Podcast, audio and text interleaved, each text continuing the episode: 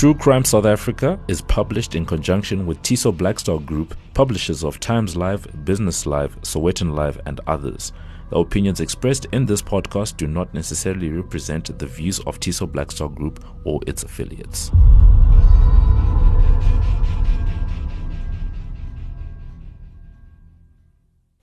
Welcome to True Crime South Africa.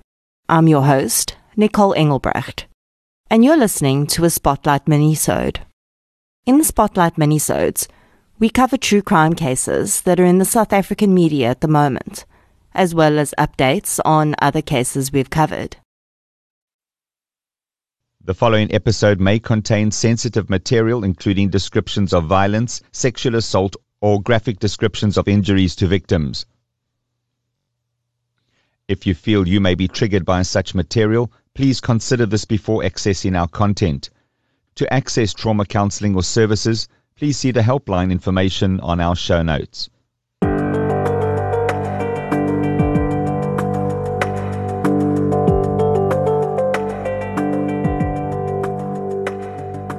In our last Spotlight minisode, we covered Brian Steven Smith, a South African from Queenstown in the Eastern Cape, who's been arrested for the murder of a woman in Alaska. Smith was caught after a woman found an SD card lying in the street, which contained photos and video showing Smith killing a woman who'd later be identified as 30 year old Kathleen Henry. As luck would have it, literally half an hour after I uploaded that minisode, in which I wondered about the possibility of other victims, the news broke that Smith had confessed to having been involved in another murder. In February this year, 52 year old Veronica Abouchuk was reported missing. Her case remained unsolved as a missing person case, joining the ranks of thousands of other missing Native American women. In 2016, it was estimated that 5,712 Native American women were considered missing people, many of which never made it into law enforcement's records. While being interrogated about Kathleen Henry's murder, Smith allegedly admitted to shooting Veronica Abouchuk and told investigators where they could find her body. What he didn't know is that police had already recovered Veronica's remains in April, but they hadn't identified her yet. After checking missing persons records, they showed Smith various photographs of missing women, and he identified Veronica as the woman he had killed. DNA confirmed that the remains found belonged to her, and the location in which she was found was exactly where Smith described. Smith was charged with this murder as well, and he pleaded not guilty to both murders, which, in my opinion, is a bit odd. He allegedly admitted that the person in the video footage of Kathleen Henry's murder was him. He also told investigators where the body of Veronica Abouchuk had been. I'm not sure how he sees that as a defendable case, but perhaps he's got something up his sleeve or he's pushing for a deal. If this goes ahead to trial, then his entire history will be open to investigation so he's either highly narcissistic or he knows something we don't. It's still unknown how the SD card from Kathleen's murder ended up in the streets, but Smith has allegedly claimed that his vehicle was broken into last month, and his wallet, documents, electronic items, and phones were stolen. A South African friend of Brian Smith, who met him when they attended school and worked with him for two years, has spoken to media. He said that he was completely shocked when he found out that Brian had been accused of these crimes. He claims to remember Brian as a quiet and gentle person, and he says that the look he sees in his eyes now is completely unrecognizable as the person he knew. He says that Smith's father passed away while they were at school together, and he became even more quiet and withdrawn after that. The friend says that the scariest thing for him is that you think you know someone, and then you realize that you really don't. Someone else that's feeling the same way right now is Brian Smith's wife. It's emerged that Smith met her on an online gaming site while he still lived in South Africa. It has also emerged that he only became a naturalized citizen of the US last month. Smith's wife spoke to the UK publication The Daily Mail and said that she found it inconceivable that her husband could be capable of murder. She described Smith as an adoring husband who loved gadgets.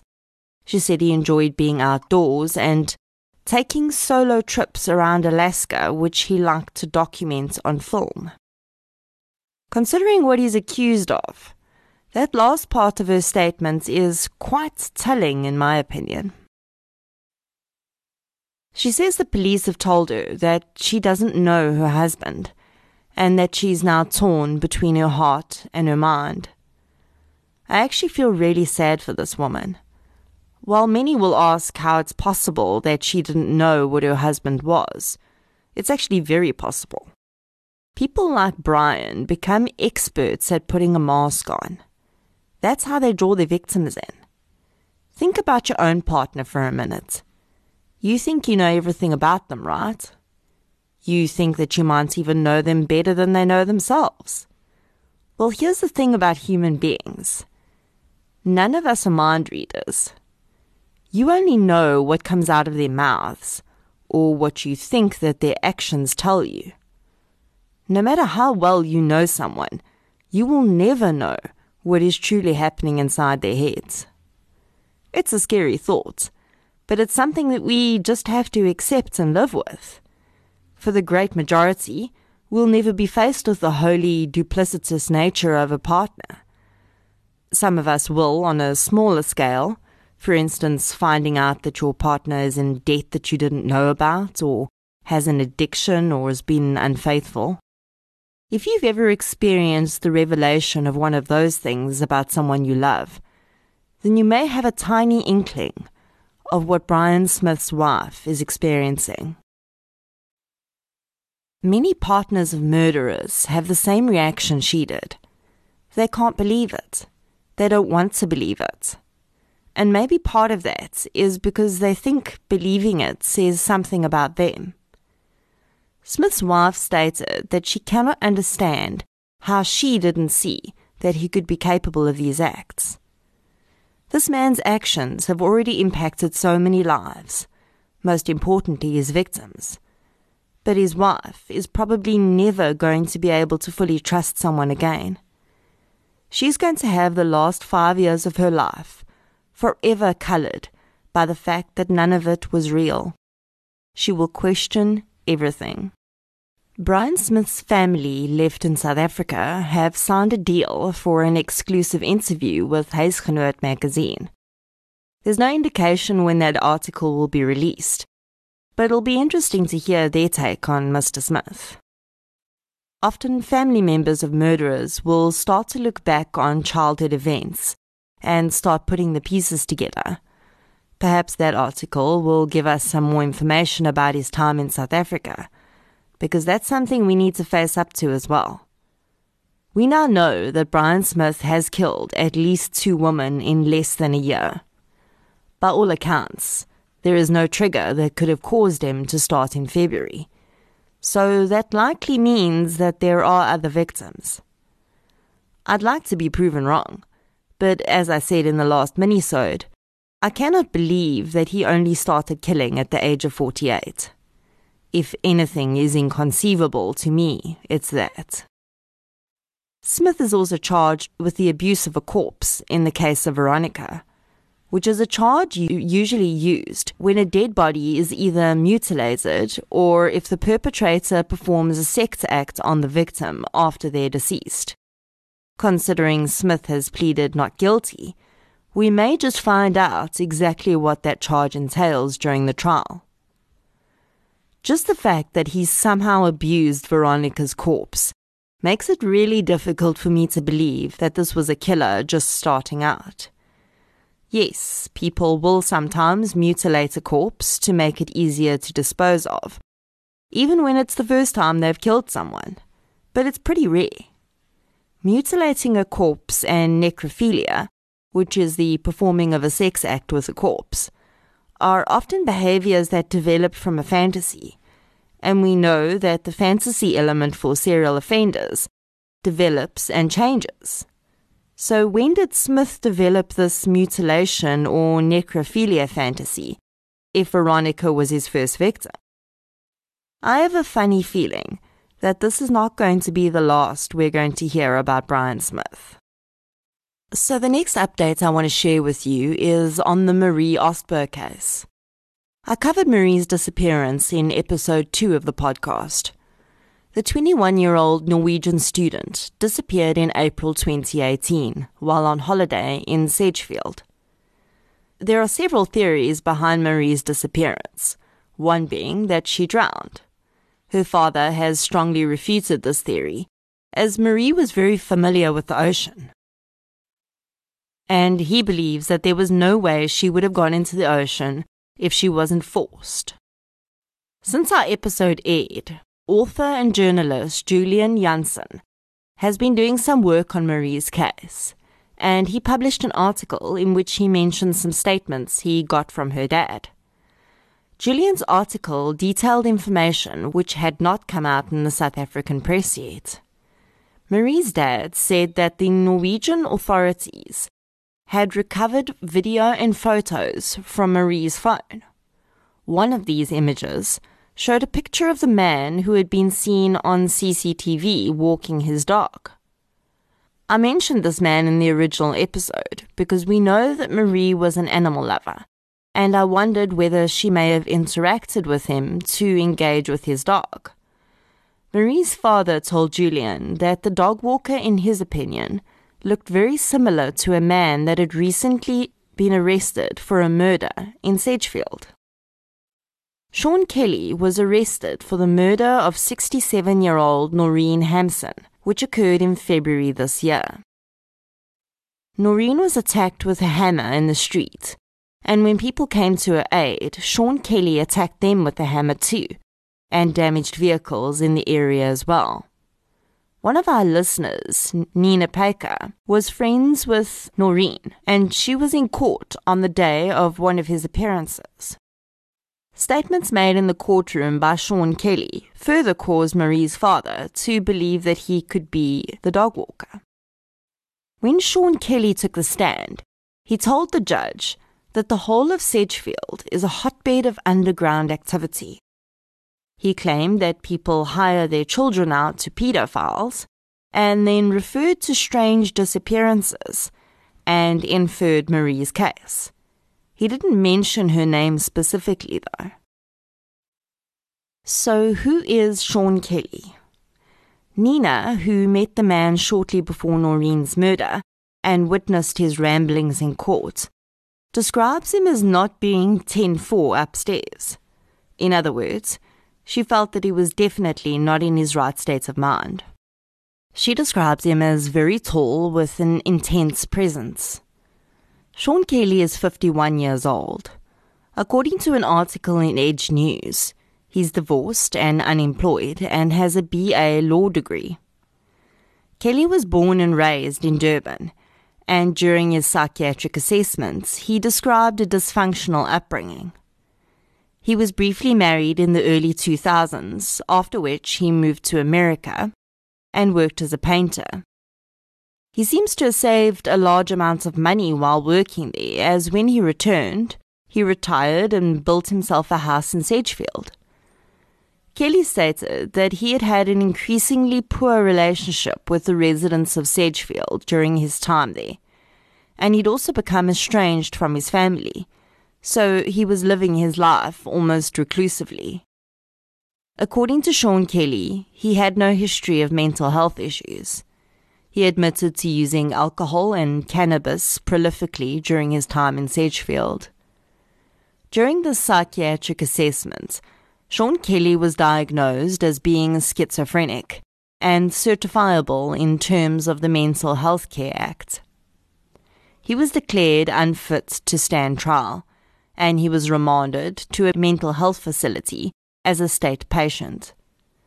The judge stated that Kelly would remain in treatment in the facility, quote, forever or until such time as it is deemed that you are fit for release. End quote. If such a time does come, he'll then be liable to stand trial for Noreen's murder. I'm going to read you a section of the psychiatric report which was published by Edge News, word for word as they have it.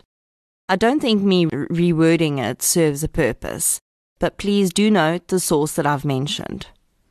The report states, quote, Mr. Kelly was a tall, middle-aged man who was poorly kempt and emaciated. He had a harsh, threatening demeanor and he engaged reluctantly. His mood was irritable, and his affect was pensive and suspicious. He could give a coherent account of himself, albeit fundamentally informed by a complex, bizarre, persecutory delusional system. His delusions included, amongst other themes, that aliens have taken over the world, misrepresenting themselves in the form of humans that there is a large scale conspiracy against him involving humanity and the world of the dead, that he is gifted and chosen to kill, heal, and reincarnate as he sees fit. We also elicited that he is experiencing command hallucinations from witches sent from, as he says, the East and the West. Mr. Kelly learnt the ward program with ease but isolated himself. He physically assaulted more than one staff member unprovoked. Mr. Kelly has a good understanding of court procedure, but has a delusional belief that he is superior to the court's authority. He also has a persistent delusion involving the victims of the alleged offences, which adversely affects his ability to understand the wrongfulness of the alleged offences.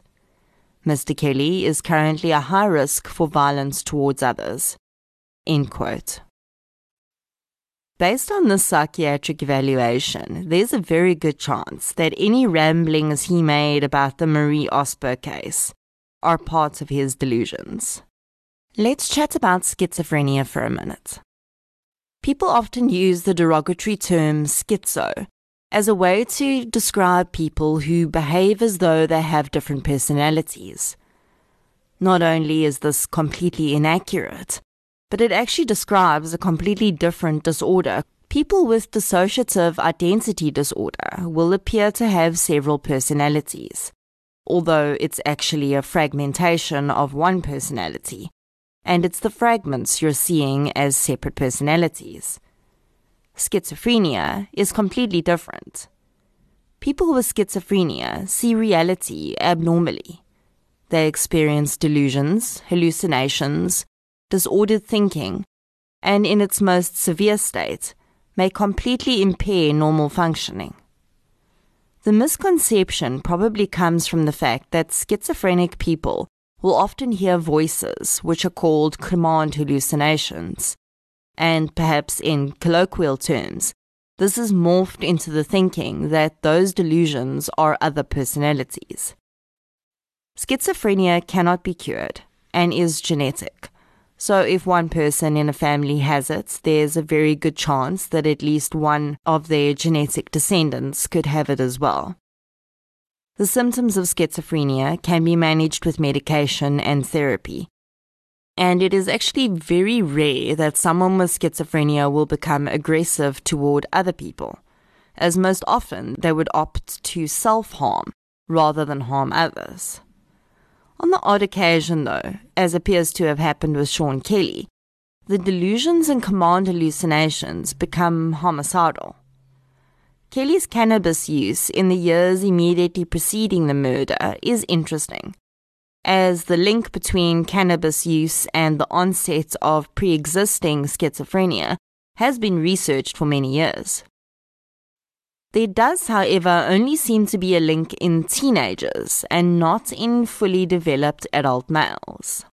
Schizophrenia in males usually starts to show symptoms in the early to mid 20s, So I would be very surprised if Sean Kelly managed to get through his entire life without experiencing any symptoms from a condition which is now so advanced that he's been certified. People with schizophrenia will cycle through periods of psychotic episodes throughout their life, and it would be very rare for someone to have their first episode in their 50s. The biggest part of schizophrenia diagnosis that makes me wonder whether Sean Kelly could have been involved in Marie's disappearance is the disorganized thinking that is part of the condition. Marie seemingly disappeared off the face of the earth. Absolutely no physical sign was found of her after she was last seen on the beach. Could someone with thought patterns as disordered as Sean Kelly really have been capable of hiding her body so well that even a huge search was unable to find her. Unless he got really lucky, I doubt it. Marie's father has been trying to raise funds to be able to come out to South Africa, and he's mentioned that he plans to do so early next year. I really hope that he's able to find some answers when he does.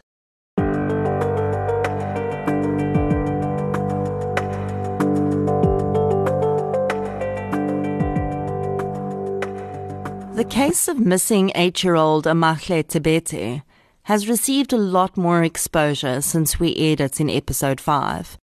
Unfortunately, Amahle is still missing. An awareness march was held recently, which was organized by our very own listener, Tubeka Felicia, and the One Strong Voice Foundation. Meetings held around organizing the march have also led to several private investigators becoming involved in the case and one of these, Wendy Pasco, accompanied police to the area where Amahle was last seen to allow scent dogs to search the area.